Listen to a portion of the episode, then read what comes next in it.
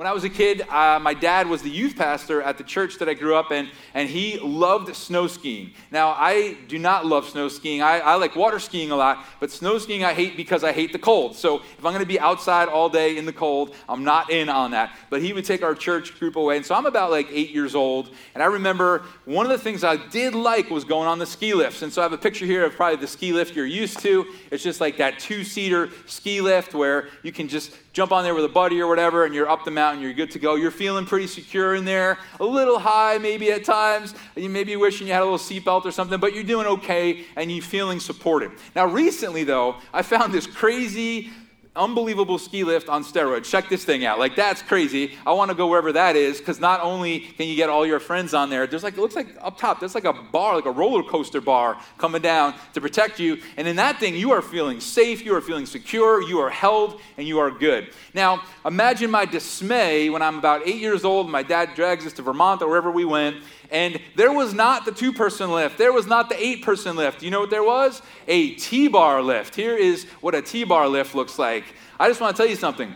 That is not a seat, everybody. Like, I was not okay being carried up the mountain on that. Now, the way it works is, is you don't really sit in it or on it. You kind of lean against it, and then it's just supposed to push you up a mountain, by the way, right? We're going up a mountain. It's supposed to push you up the mountain. And many of you would know. How many of you have been on a T bar lift before? Just see your show of hands. Okay, a bunch of you guys. Now, when you wipe out on the T bar lift, does anybody know what happens? Everybody.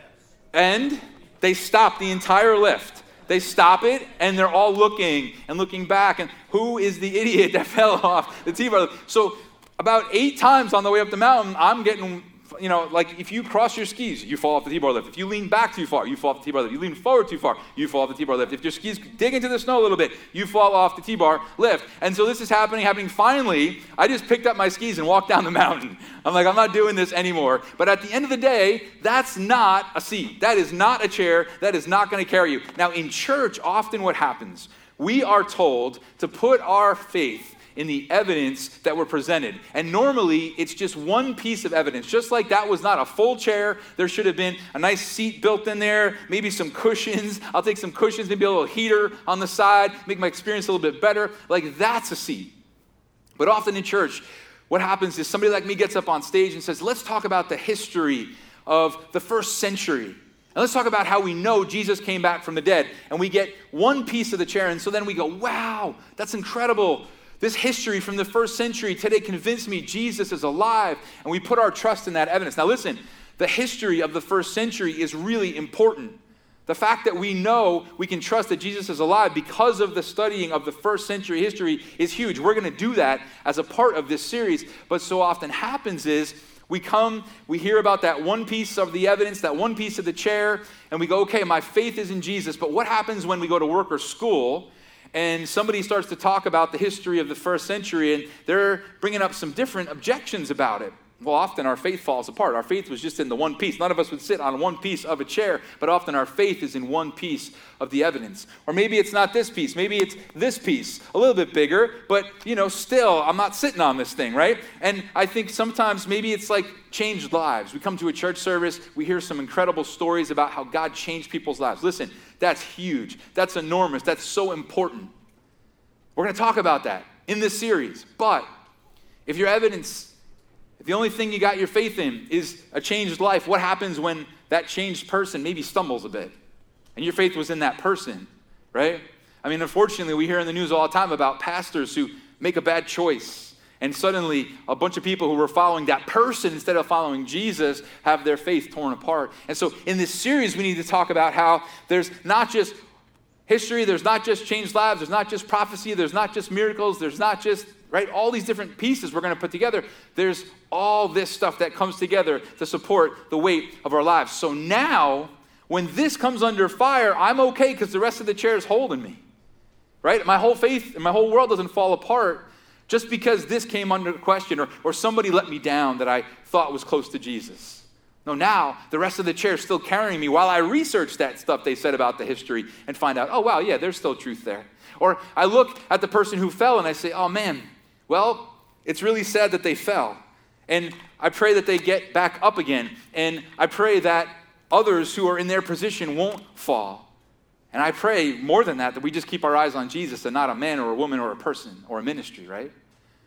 But as we talk about this, my prayer is, is that when we go through things in life and we go through hardship in life, we won't lose our faith because of one part of the chair falling apart. And we will have answers for others who maybe their faith's been falling apart. Maybe they've been going through some difficulty or hardship, or maybe they've heard something, or they got you know into a class with a professor that said this about Jesus and just dismissed Christianity in one sentence without any real backing or research or evidence, but just that one line was used, and suddenly you're sitting there going, Man, I don't know if Jesus can be trusted.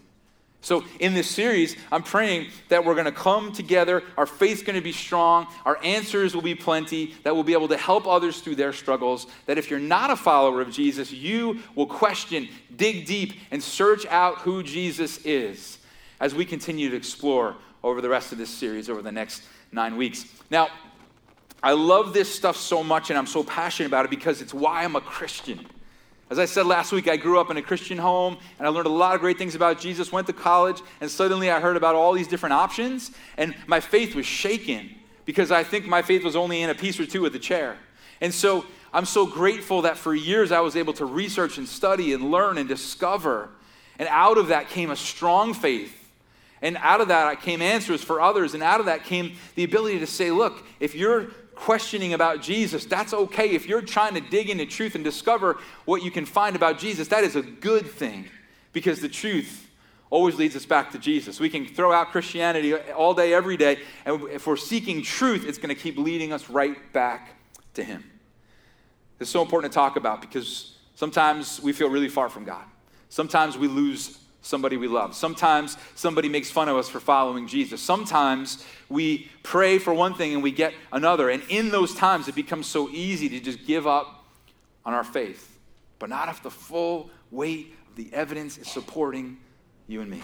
Not if what Jesus has done is so real and alive to you and me that we can't be shaken. And one of the things I didn't expect today was a, twist God took me at the end of the, the first message was this thought, and I think we're going to head there again, but it's this thought.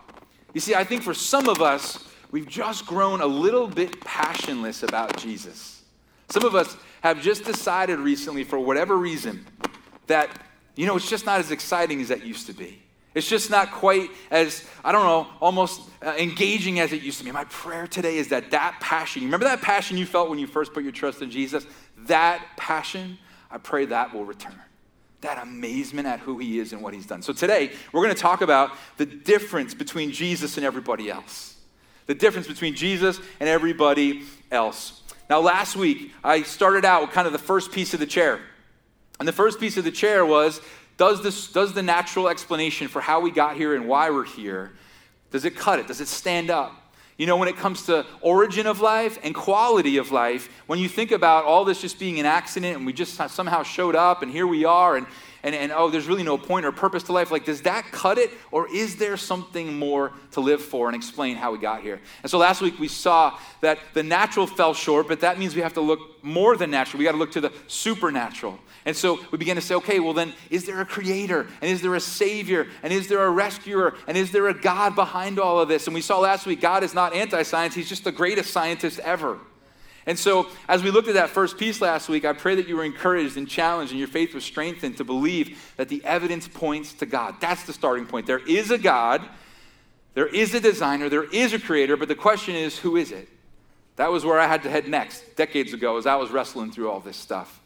And I told you last week, little spoiler alert, it is Jesus. But, but today, we're going to talk more about why, so that the pieces of the chair can keep on coming together. So we're going to answer two questions all day today. Okay, well, not all day, for the time you're here. Okay? Where is the truth and where is the power? Everybody say, Where's the truth?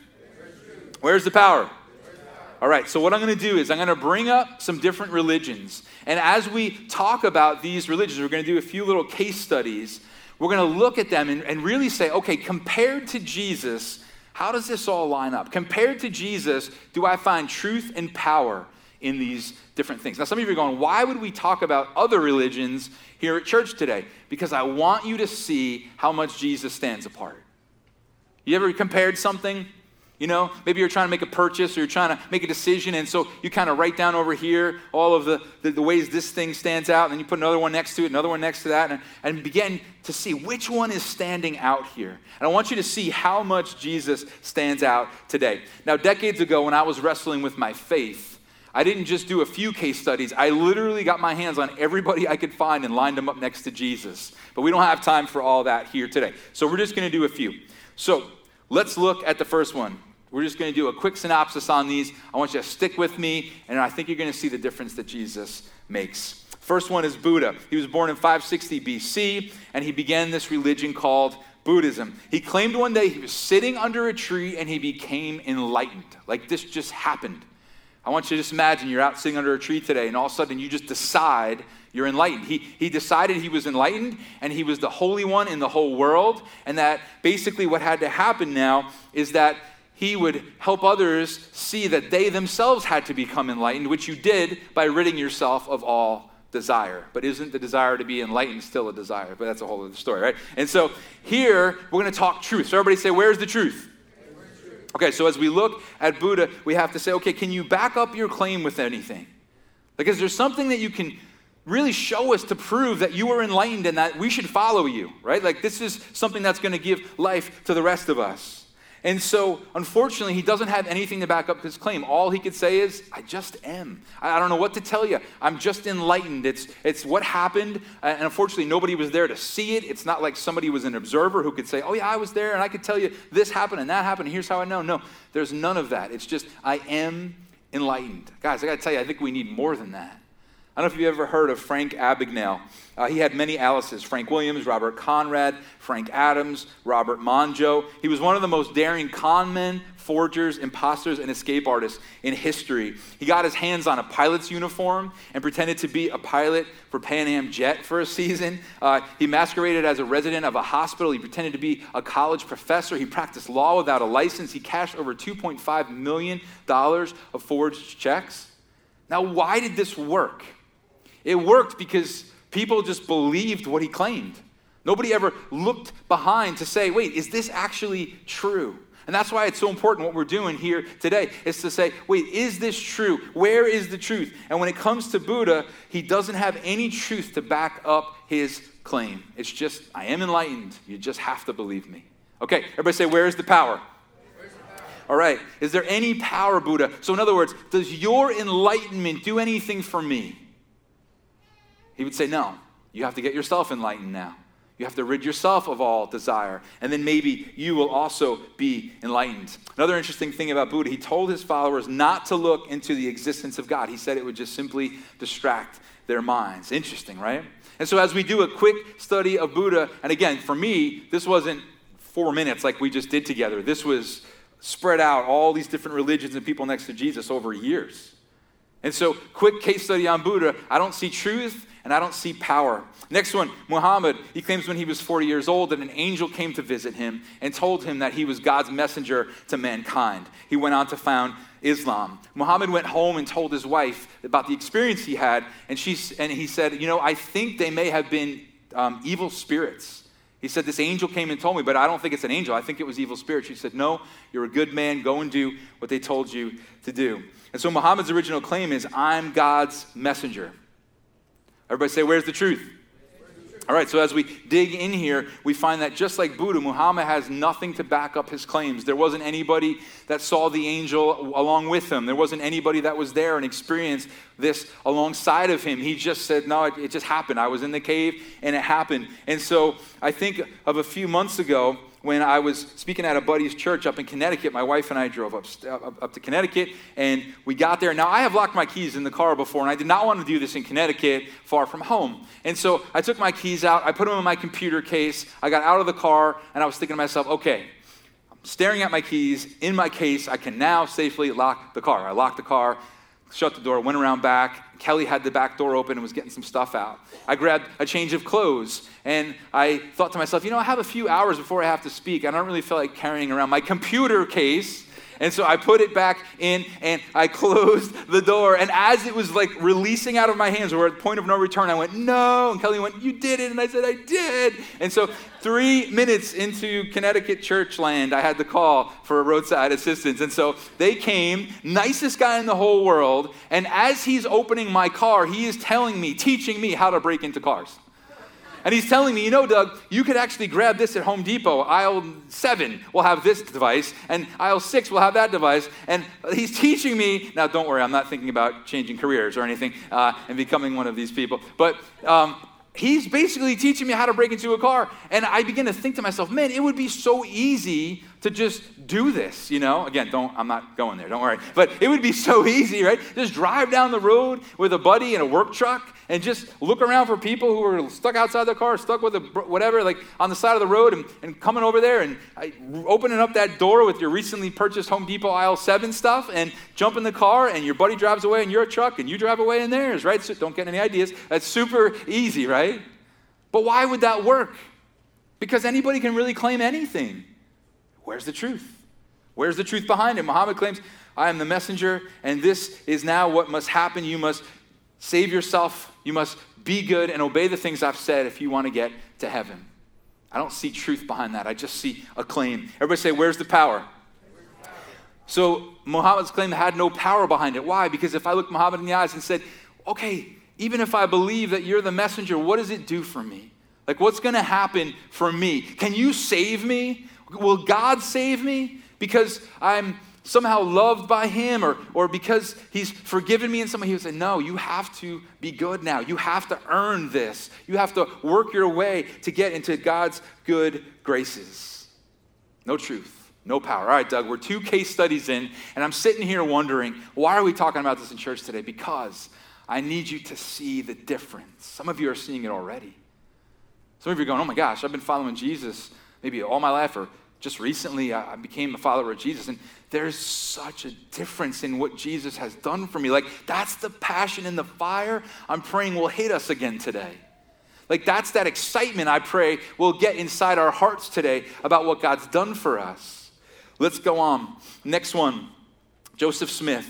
Joseph claimed to see the vision of an angel. The angel led him to dig in a certain place, and when he dug, he found golden plates that comprised a book called the Book of Mormon. Um, he claimed the plates were written in an unknown language called Reformed Egyptian, but he had magic stones that enabled him to translate the words. The golden plates told the story of Jewish families who actually came and migrated to America from Israel in 7th century BC and becoming the ancestors of the American Indians. This was the story that he discovered. Now, what's important to know here is that no archaeological or historical find has ever proven anything that he said right about the move of the Jews to America and then becoming the ancestors of the American Indians. Think about that when you think about the fact that in Christianity we have archaeological find after archaeological find, historical find after historical find that shows, yes, this was true and that was true and this happened when the Bible says that happened. And we're going to talk about that in a few weeks. But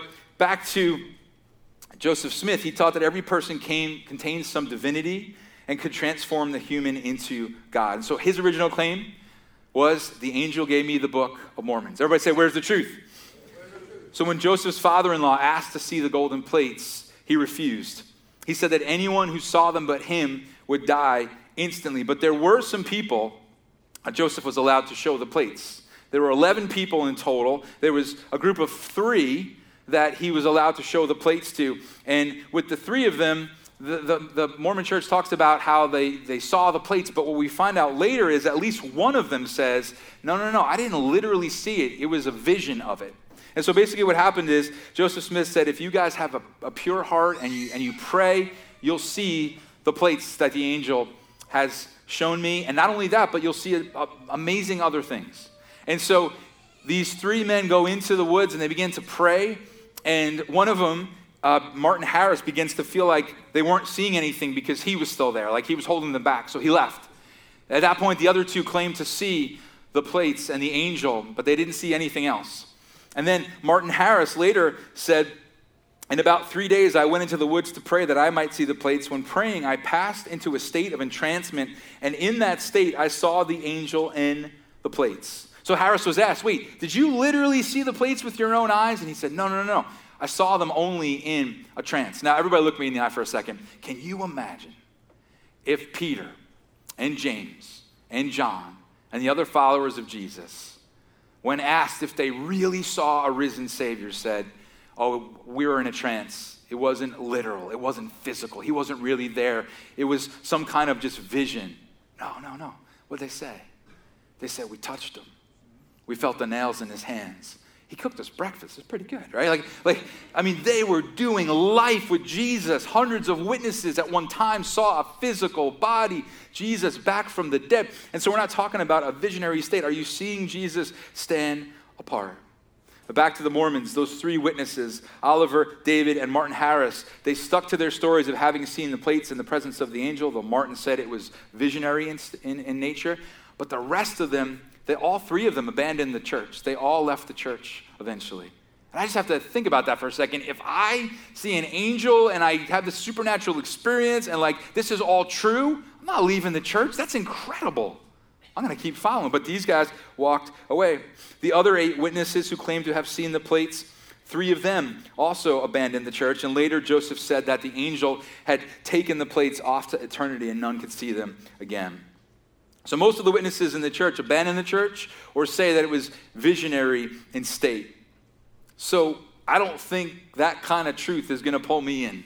I don't think there's truth there. But even if they did see it, the next question is what? Where is the power? Everybody say, Where is the power? Mormonism teaches that the sacrifice of Jesus isn't enough.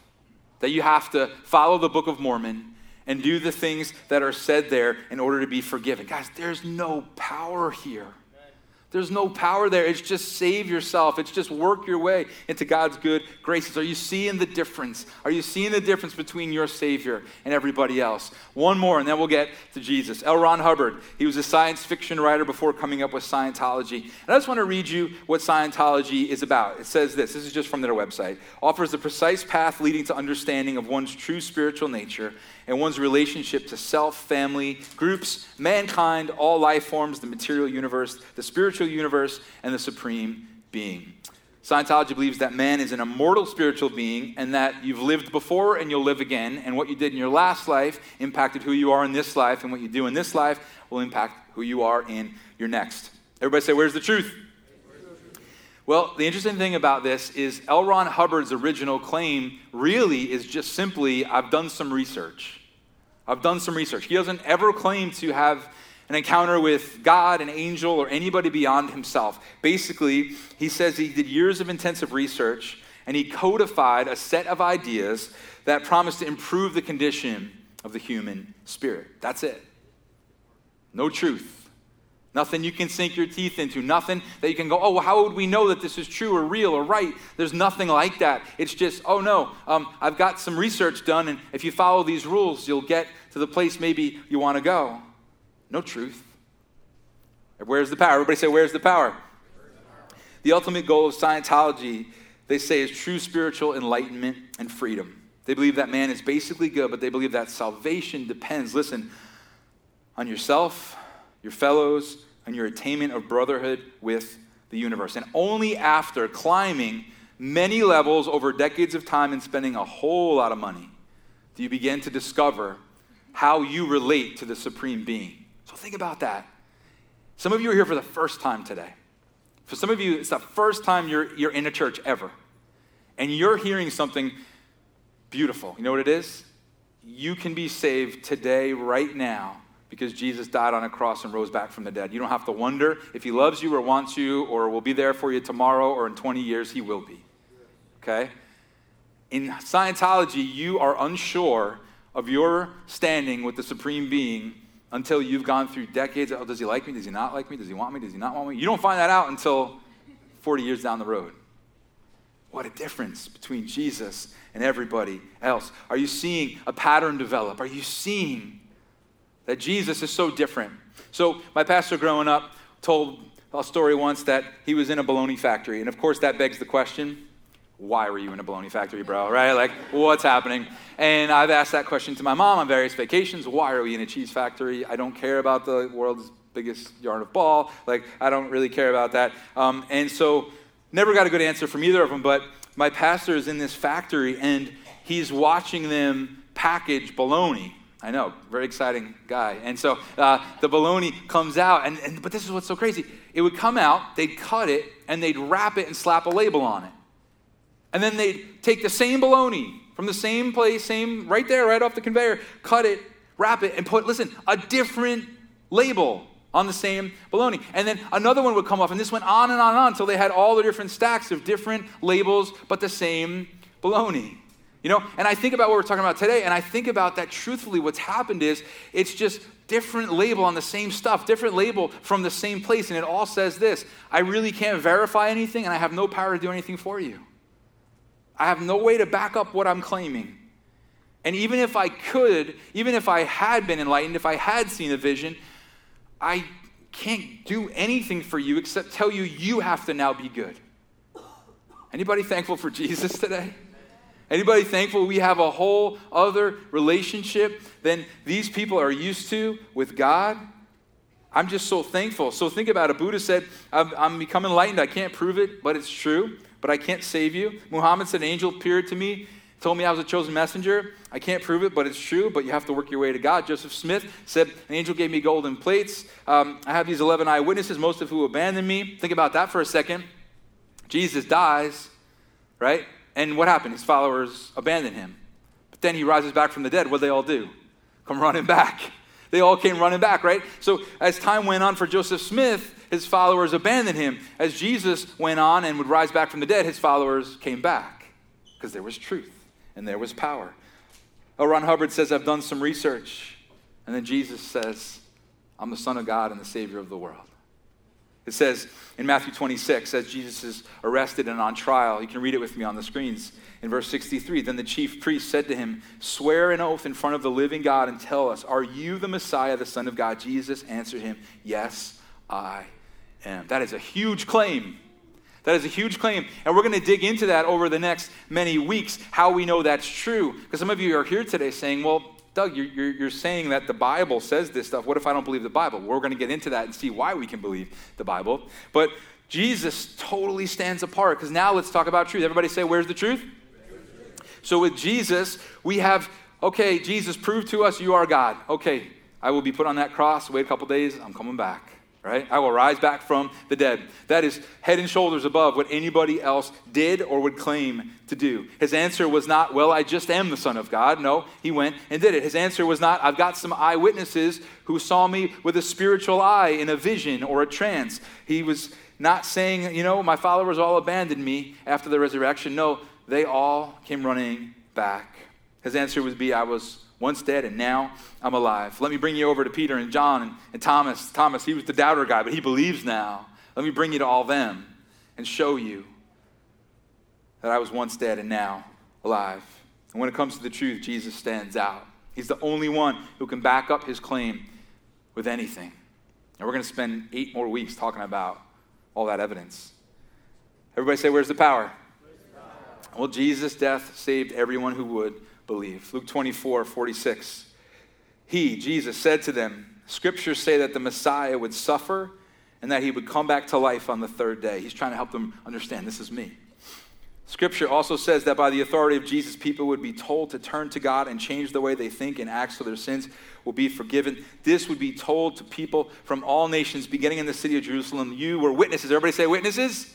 You are witnesses to these things. Jesus has these witnesses, people who walked with him, did life with him, saw him uh, for those three years before his death, and then after the resurrection, many different times, many different people, many different places, many different groups gathering, interacting with him, seeing him, and knowing that Jesus was alive. Today, we just looked at the initial claims. Buddha says, I'm enlightened. Muhammad says, I'm the, the prophet Joseph Smith says, I've got some plates from an angel. And L. Ron Hubbard says, I've done some research. And Jesus says, I'm the Savior of the world. And right now, right here, you can have a relationship with me. Are you seeing how Jesus stands apart? Are you seeing that truth and power are found in Jesus alone? Just based off their initial claims, Jesus is head and shoulders above the rest. Like, we'll dig into the proof and the evidence in the weeks to come of how we can trust Matthew and Peter and Thomas and these different people that had these eyewitness accounts. And I want to just let you know, we're not just going to look at the Bible. We're going to look at things that came in the early first century, second, second century, third century that tell us that the first century accounts of what Jesus went through and then him being raised back from the dead and what the Bible has to say can be trusted. So if your argument is, well, the Bible says that, I don't believe the Bible, why would, why would I believe this? Keep coming back because that's where we're headed. Why we can believe in the Bible and what it says about Jesus. But this is huge. This is another piece of the chair for us, right? We, we, we put the chair together a little piece at a time over these 10 weeks until it's a whole chair. And we could support, it can support our weight. And we don't have to wonder if we're going to be okay sitting down on the evidence because, man, person after person for thousands of years has leaned in with all they are on this chair and it's carried them. And that's really important. You know why? Because sometimes we lose somebody we love. Sometimes our heart gets broken. Sometimes we get mocked for being followers of Jesus. Sometimes somebody questions whether what we know to be true is actually true. Sometimes we pray and get a different answer than we want, and sometimes we feel far from God. And in those moments, we have to know that Jesus is alive. We have to know it. We can't just hope it, we can't just wish it. We have to know I'm held right now. I'm held by truth. And Jesus stands apart. And truth and power are found in Jesus alone. I pray today, if you're a follower of Jesus, that you're getting some answers, that your faith is being a little bit more and more strengthened, that you're having things that you could maybe encourage other people with. But today, which this is the part of the service I didn't expect until we did 930, was I pray that today that thing in your heart, that fire you felt when you first said yes to Jesus, that that thing, that oh man, that hunger for him, that love, just remember that pure love you had for God when it clicked that you're saved by grace, that it's not based on your efforts, that Jesus is really alive. Remember that feeling? Let me ask you this, where were you? Where were you? Who were you with? What were you feeling when you understood that you're saved? and loved and forgiven. You see, that's the thing God surprised me with today. That He would steer the ship today. He would steer all of us back toward that. That's why all this matters. Because you and I are meant to have a day to day, moment by moment, a live relationship with Jesus. My prayer for you today is that that fire gets turned up. Nothing better than being outside in the fall making a manly fire. And I love being out there at night, especially and under the stars and, and just praying and listening to some worship music and just getting connected to God. And you think about stoking that fire, right? You think about those moments where it starts to die down a little bit and you throw some new wood on there and you blow on that thing all manly like, right? Deep breath in and then blow and that fire kind of blows out for a second. You're like, oh no, no. And then it's, right? And then my prayer today is that God is just blowing on that little fire in our heart that maybe has been going out a little bit lately because of the pain of life, because of the hardship of what we've walked through, because of the questions that are being thrown out in, in our society and culture right now. I pray that God, the Holy Spirit, is blowing on the heart of each believer here today. Can we close our eyes for a minute? Can we just pray together? Please don't tune me out. I know sometimes we close our eyes and, and we tune out. Just stay with me, all right? Can you pray this with me? Jesus, we are asking that our hearts would be on fire like never before for you, God. And I pray this for myself right now, along with everybody else. That, God, the trials we've walked through, the loss we've incurred, just the ups and downs of life, God, the, the mocking that sometimes we endure, the questions that are very real, God. Just pray that our Holy Spirit, you would blow on the fire of our soul. And God, it would ignite into a great flame again. That God, the truth we are celebrating here